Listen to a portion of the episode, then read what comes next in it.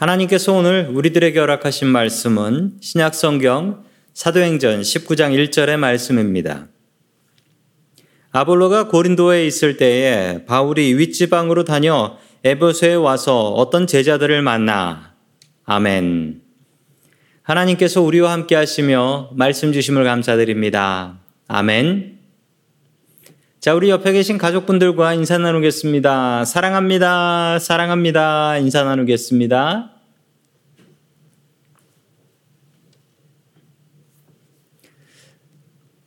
제가 아는 어느 목사님의 이야기입니다. 그 목사님은 은퇴를 하셨습니다.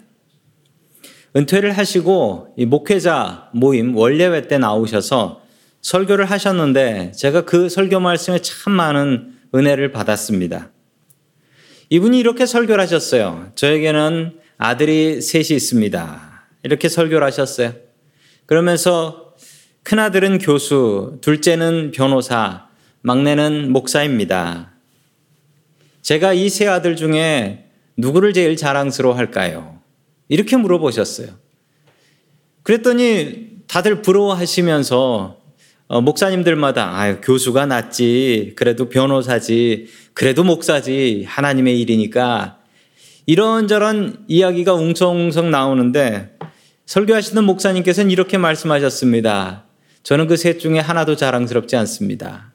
저는 오직 주님의 십자가만 자랑스럽습니다.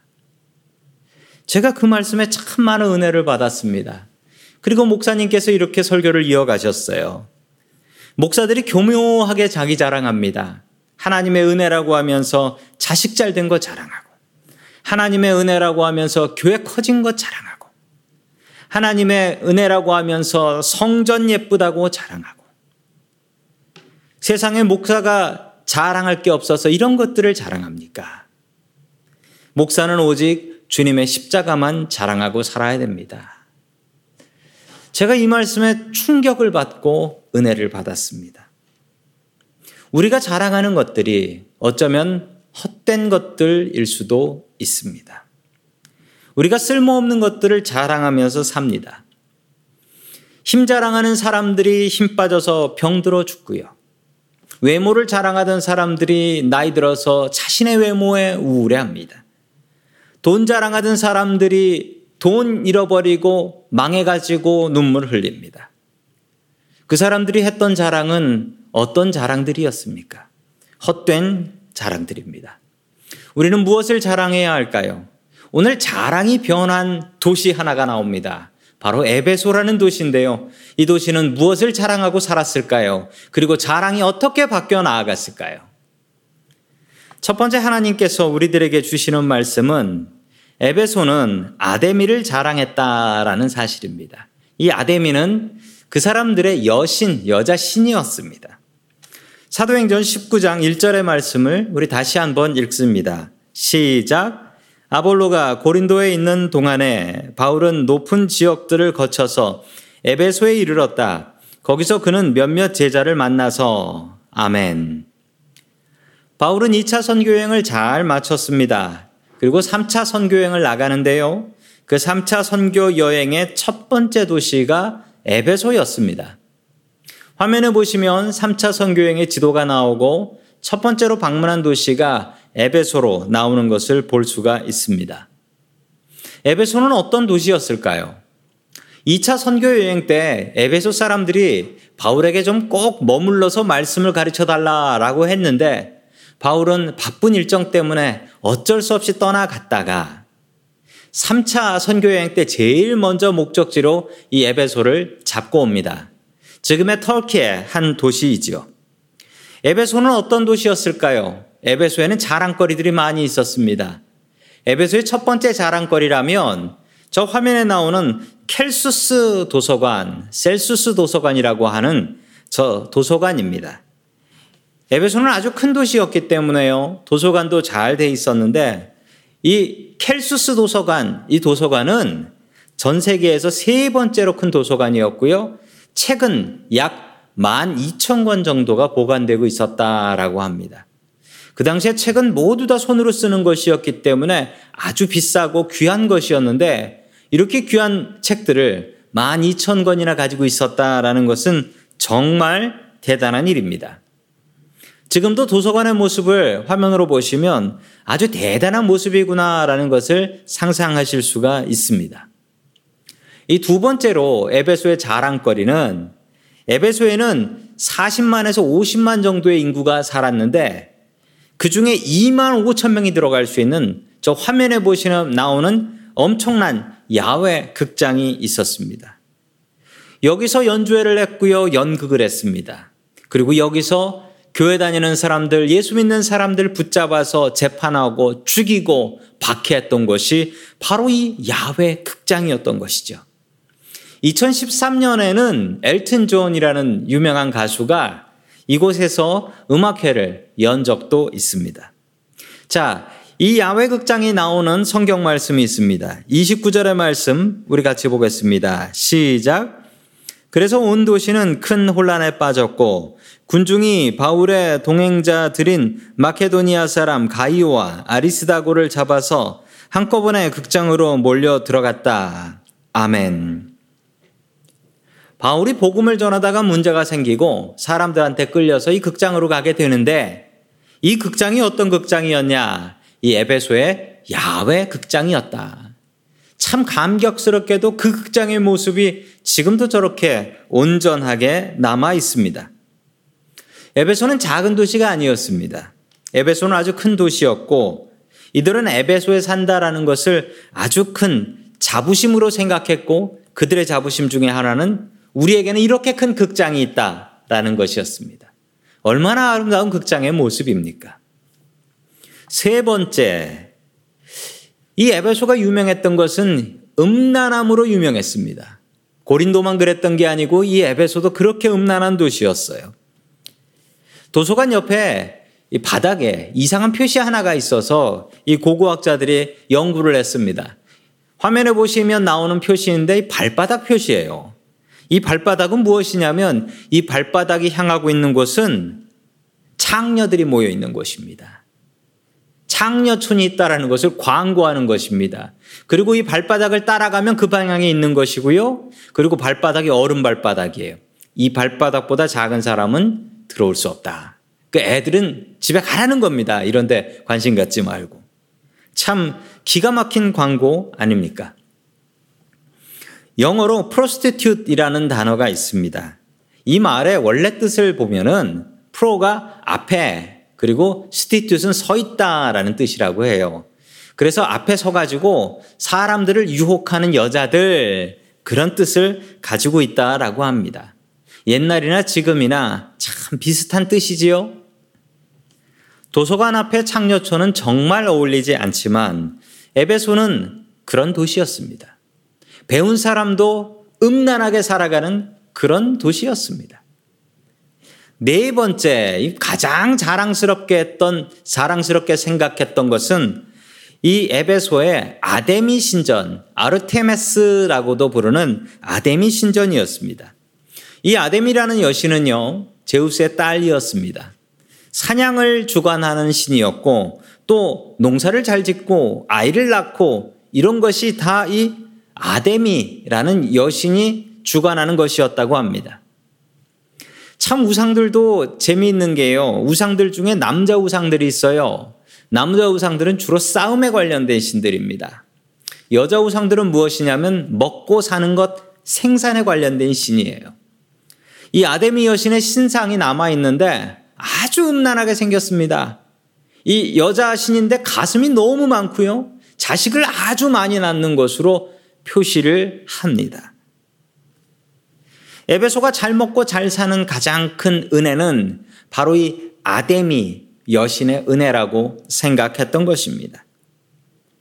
그리고 이 아데미 여신의 신전은 화면에 보시는 것처럼 저렇게 아름다운데 저 신전은 지금 기둥만 남아 있어요. 그래서 그 기둥을 가지고 상상해서 그린 신전의 모습이 저런 모습입니다. 얼마나 대단합니까?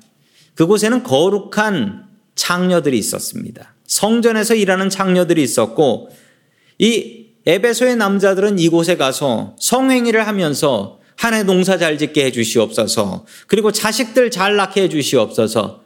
이렇게 음란한 종교를 믿었던 것입니다. 에베소는 너무나 음란하고 문란한 도시였습니다. 성도 여러분, 우리가 살고 있는 이 샌프란시스코는 어떻습니까?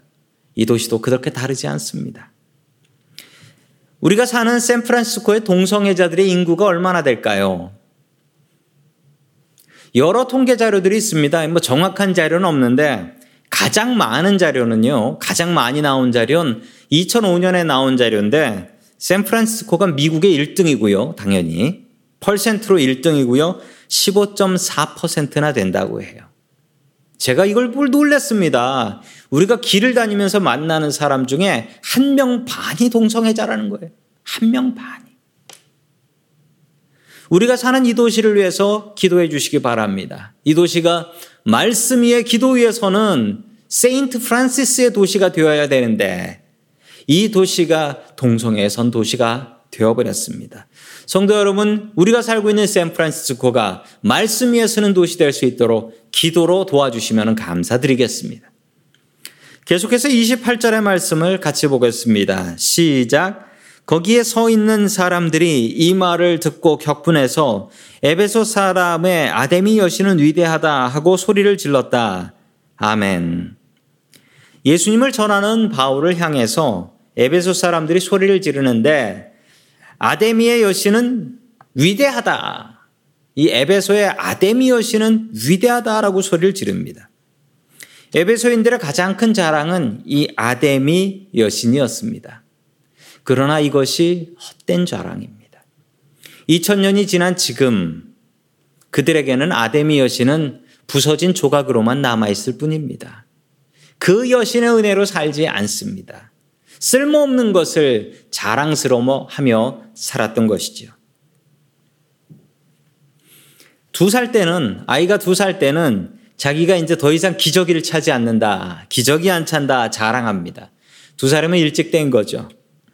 세 살이 되면은 이빨이 납니다. 그러면은, 야, 나는 이가 났다라고 자랑을 합니다. 12살쯤 되면은 이제 학교를 다니면서 친구가 생겼다. 나는 친구가 많다라고 자랑을 합니다. 18살이 되면은 운전할 수 있다. 나는 이제 운전할 수 있다. 차도 있다 라고 자랑을 합니다. 30살쯤 돼서는 나는 직장도 잡고 돈을 번다. 그것도 많이 번다. 라고 자랑을 해요. 이게 인생인 것 같습니다. 그런데요, 여기서부터 인생이 거꾸로 갑니다. 60살이 되면 무엇을 자랑하냐면 완전히 거꾸로 해요.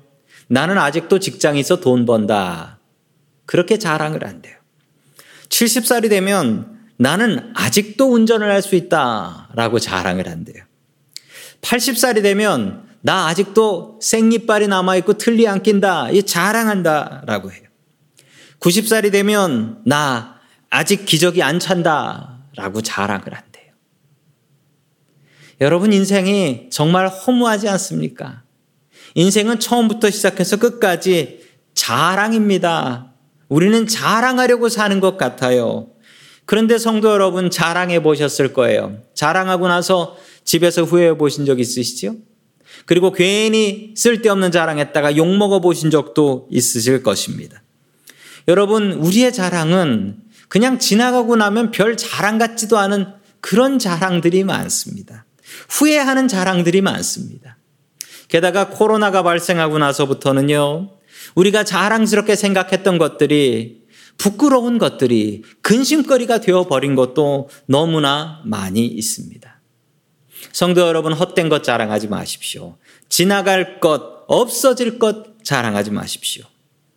우리의 자랑이 후회할 것들에 대한 자랑은 아닙니까? 영원하신 하나님 자랑하십시오. 주님의 십자가 자랑하십시오. 헛된 자랑하지 말고 우리 주님을 자랑하며 살 수 있기를 주의 이름으로 간절히 축원합니다. 아멘. 두 번째 마지막으로 하나님께서 우리들에게 주시는 말씀은 에베소는 예수님을 자랑했다라는 말씀입니다. 에베소는 예수님을 자랑했습니다. 그들이 변화된 것이지요. 몇 주 전에 저희 교단 연금국에서 했던 그 온라인 재정 세미나가 있었습니다. 다섯 개의 교회가 모여서 했는데요. 이 인근 교회 네 개와 그리고 동부에 있는 교회 한 개가 모여서 저희 교회에서도 한 일곱 분 정도가 참여를 해 주셨습니다.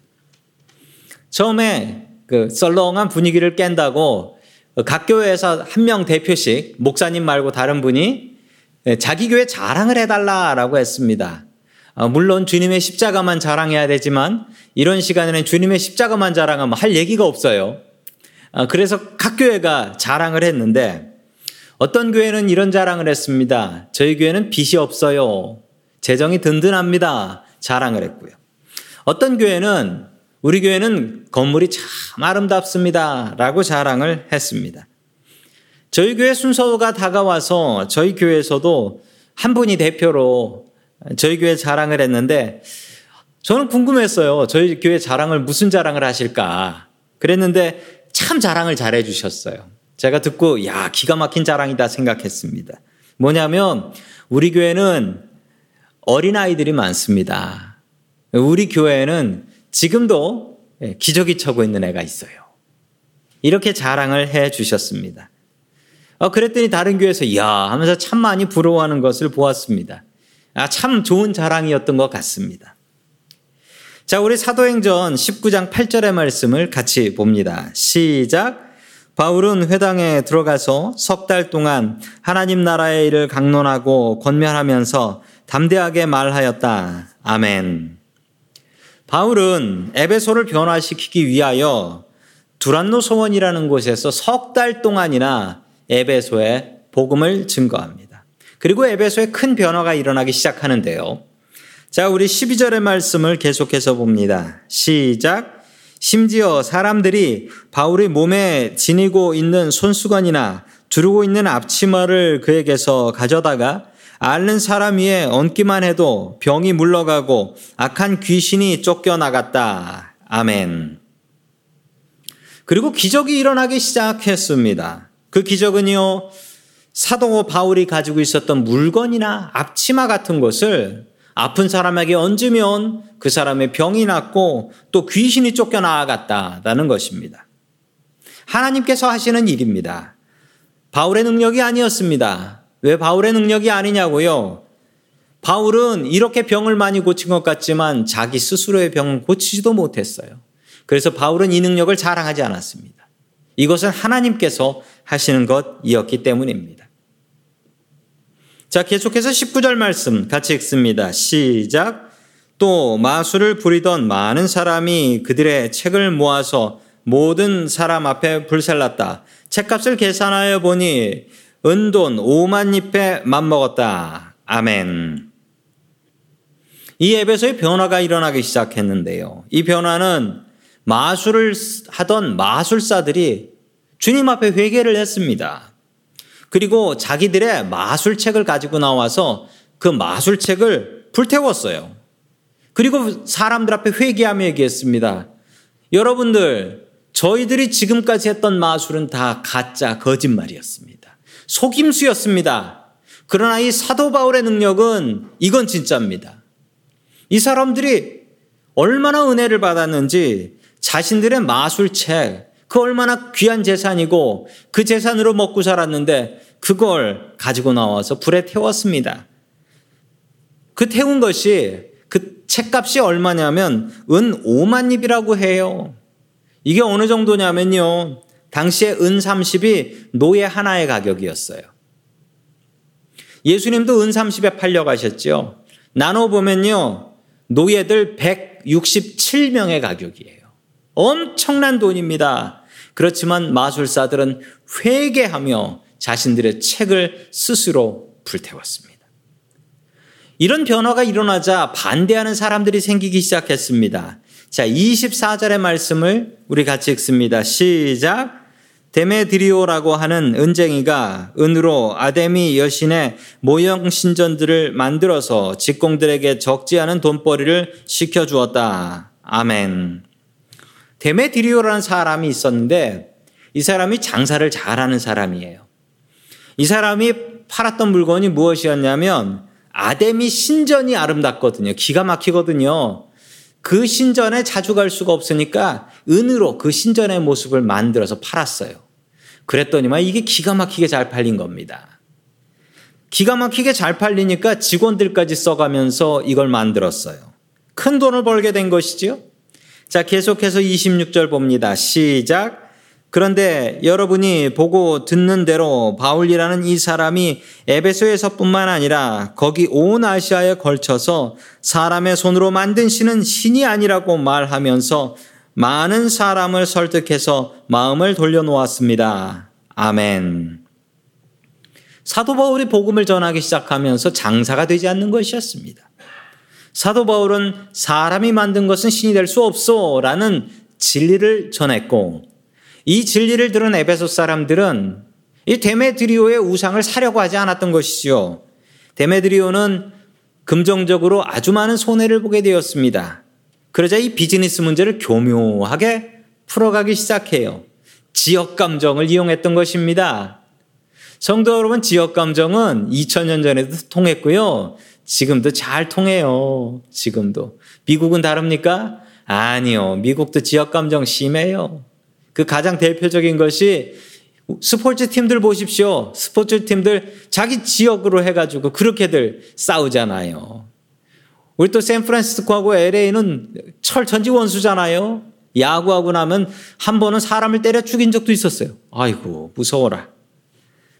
데메드리오는 지역 감정을 잘 이용합니다. 유대인이라는 사람들이 들어와 가지고 우리 에베소의 사람을 무시하고 에베소의 신을 무시하니 이거는 참을 수가 없는 일입니다.